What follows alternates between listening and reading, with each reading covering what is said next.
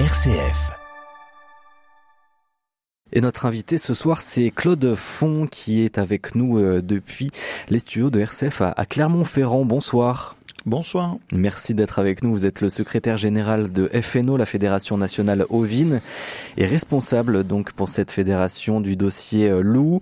Vous êtes également euh, éleveur en Haute-Loire, tout près de, de Brioude, et donc vous avez participé à ces nombreuses euh, discussions, ces différentes réunions qui ont eu lieu ces dernières années pour élaborer ce plan loup 2024-2029. déjà peut-être une réaction simple à, à ce, ce plan donc qui a été euh, je le rappelle, euh, dévoilé hier au gouvernement du côté euh, de Lyon, puisque c'est bien sûr piloté par la préfecture d'Auvergne-Rhône-Alpes et à l'initiative de la préfecture également. C'était déjà un plan loup qui était très attendu, peut-être le plus attendu avec ces dernières années qui ont été particulières avec la population du loup qui a doublé depuis 2018, Claude Font. Oui, parce que le plan loup actuel, nous, on, le, on pense que c'est un échec, hein, parce qu'il avait deux objectifs. C'était un, euh, la préservation euh, et l'augmentation de la population de loups, et le deux, la préservation euh, du pastoralisme et de l'élevage euh, en général. Et autant le premier objectif, vous l'avez dit, est, est, réussi, puisqu'on maintenant on dépasse les 1000 loups au niveau national, selon les derniers chiffres de l'Office français de la biodiversité. Mais au niveau du pastoralisme, on a toujours la même pression de prédation les éleveurs.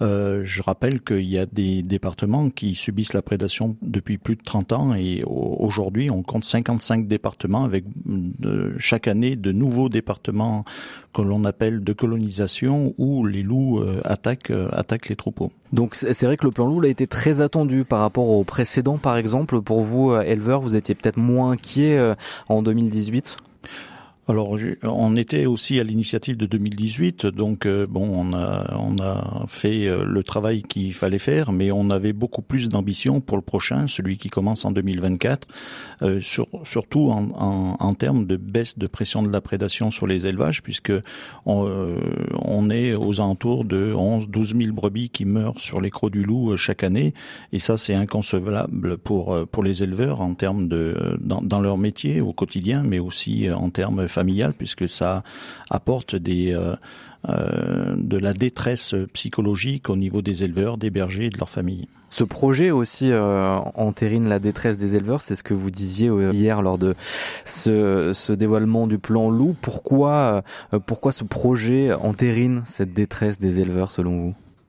Eh bien, euh, on, on, avait beaucoup plus d'ambition, et notamment sur euh, le, le, protocole de tir euh, offert par les éleveurs, même si on peut le reconnaître, hein, il y a des avancées surtout sur sur le, les tirs de défense simple. Enfin, oui, ça a été simplifié. Euh, les tirs de euh, euh, défense simple pardon, ont été. Euh, le protocole de tir a été simplifié, oui, hein, avec une, une, une autorisation de, d'aller au-delà d'un fusil pour les tirs de défense simple dès la première attaque au niveau, au niveau des élevages. Donc il y a bien un objectif de réactivité et de rapidité et d'efficacité pour ce nouveau plan loup, mais on n'est pas encore dans on n'est pas encore dans la baisse de pression de prédation de manière drastique. Notre notre objectif reste zéro prédation sur les élevages. Et qu'est-ce qui aurait pu être euh, encore mieux sur euh, cette simplification des tirs, par exemple? Eh ben euh, aller sur euh, sur de la régulation du, de la population de loups, hein, puisque d'année en année on constate son augmentation euh, de manière importante. Hein. Euh, chaque année c'est plus de 20% de de loups présents sur le sur le territoire et maintenant de des Alpes-Maritimes jusqu'au Finistère, en passant par les Pyrénées jusque le Jura et les Vosges, ouais, il y a 55 départements central, 55 départements, 55 départements où les éleveurs doivent faire face aux loups et avec une obligation pour avoir des tirs de, défense, euh, une obligation de protection.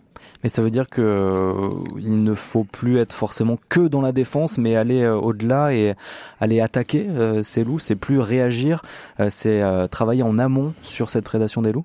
Oui, il faut travailler en amont. Alors à la fois sur les, les la protection, mais surtout sur l'intervention. C'est-à-dire qu'il faut qu'on soit capable d'indiquer au loup qu'à l'approche d'un troupeau ou des mesures de protection, il y a un danger, vraiment un danger potentiel pour lui, voire euh, euh, il peut se faire prélever. Euh, on n'est pas sur un objectif au niveau de la profession de, de tir de prélèvement. C'est-à-dire on va pas chercher le loup pour pour le tuer. Pour on est vraiment sur la défense des troupeaux, c'est-à-dire tous les prélèvements qui sont faits sont faits de manière réglementaire avec des arrêtés préfectoraux, des autorisations en bonne et due forme par rapport à la Convention Berne et la directive Habitat, et ils sont faits euh, sur des tirs de défense simples, euh, sur des tirs de défense, pardon, euh, c'est-à-dire sur des loups à proximité des troupeaux en position d'attaque. Il y aurait une indemnisation aussi, c'était une, des importances et, et, une des mesures attendues. Indemniser plus rapidement les éleveurs après euh, les attaques. Là, ça va être euh, le cas. Sur ça, il y a quand même du positif ou là aussi vous attendiez euh, davantage de la part du gouvernement? Alors il y a un engagement d'indemnisation, oui, euh, on, l'a déjà les indemnisations. Après, euh, il faut vraiment que ça, ça indemnise toute la perte directe et indirecte euh, sur les éleveurs. Il y a un travail qui a été engagé par le ministère de la Transition écologique avec avec le renfort de l'institut de l'élevage sur justement une réévaluation des pertes indirectes, c'est-à-dire les pertes de production, pas forcément les brebis ou, ou, les agneaux qui sont tués à chaque fois. Donc il y a vraiment il y a vraiment un effort à faire. Euh, et sur les délais d'indemnisation, euh, l'engagement qu'on a eu hier, c'est 125 jours. Alors, euh, vous imaginez bien que en termes d'indemnisation ou en termes de, de, subvention sur la, protection, ça joue sur la trésorerie des élevages au moins quatre mois pour attendre le versement des indemnités. Donc, vous appelez le gouvernement à retravailler encore cette cette copie, ce plan loup? Ah oui, oui. Euh, hier, il nous a été euh, présenté les, principaux axes.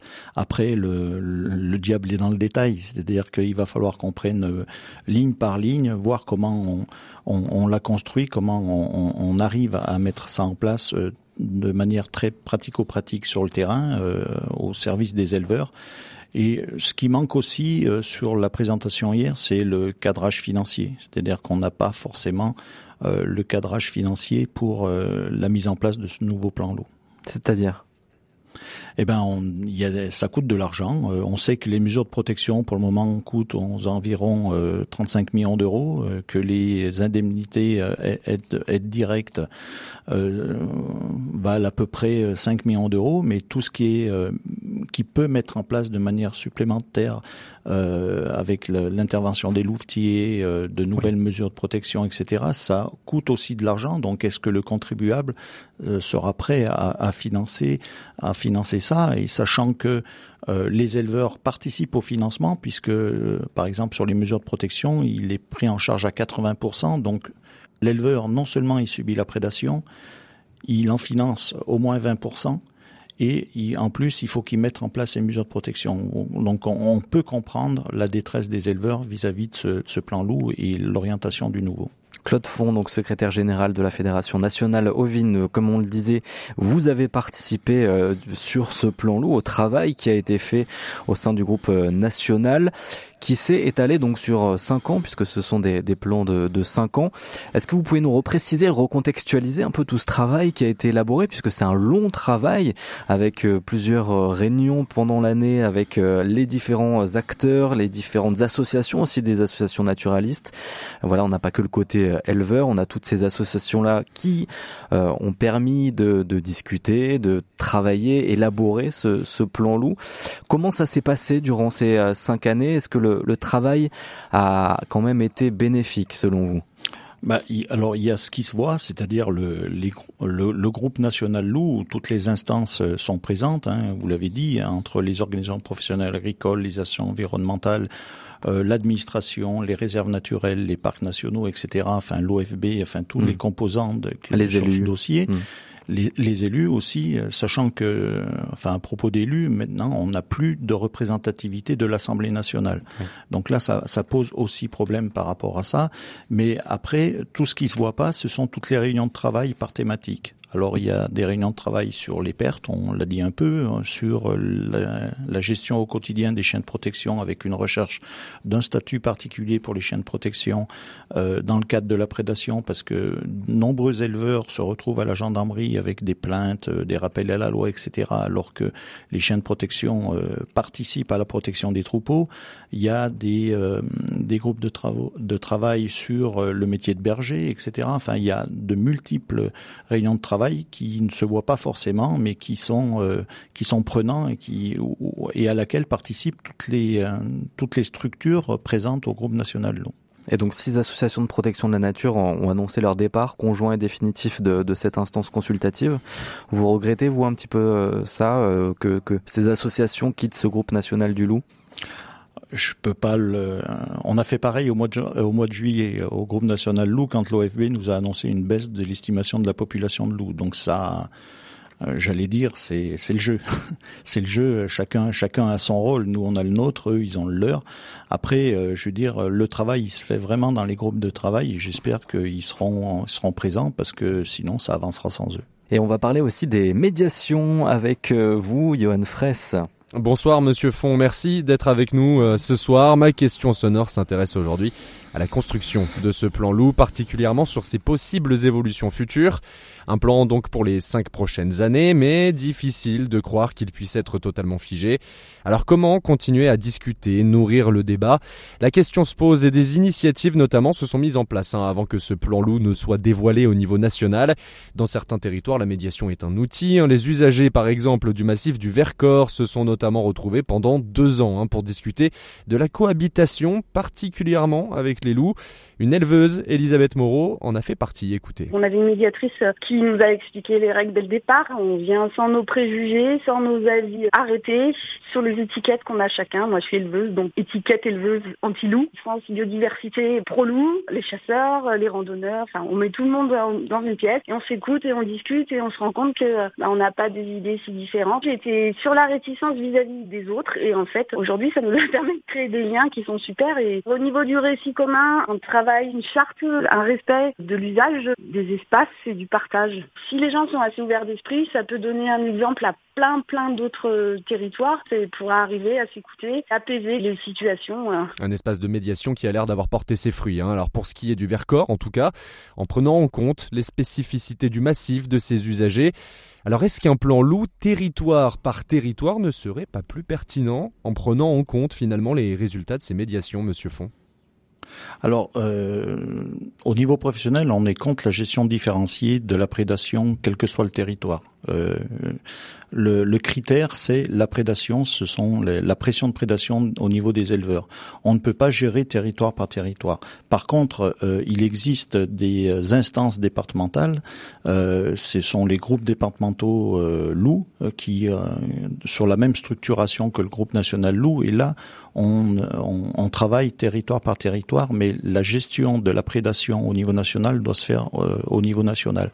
Juste une petite remarque par rapport à, cette interview. Euh, moi, je me qualifie pas d'anti-loup. Euh, la cible, c'est pas le loup, c'est la pression de prédation, c'est la prédation sur les élevages.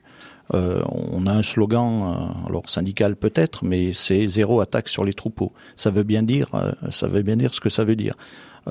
notre objectif, c'est faire baisser la pression de prédation sur les élevages, quel que soit le territoire. Hmm. Donc il faudra continuer à, travailler tous ensemble, tous autour euh, de la table pour le prochain plan loup, parce que le travail continue pour vous.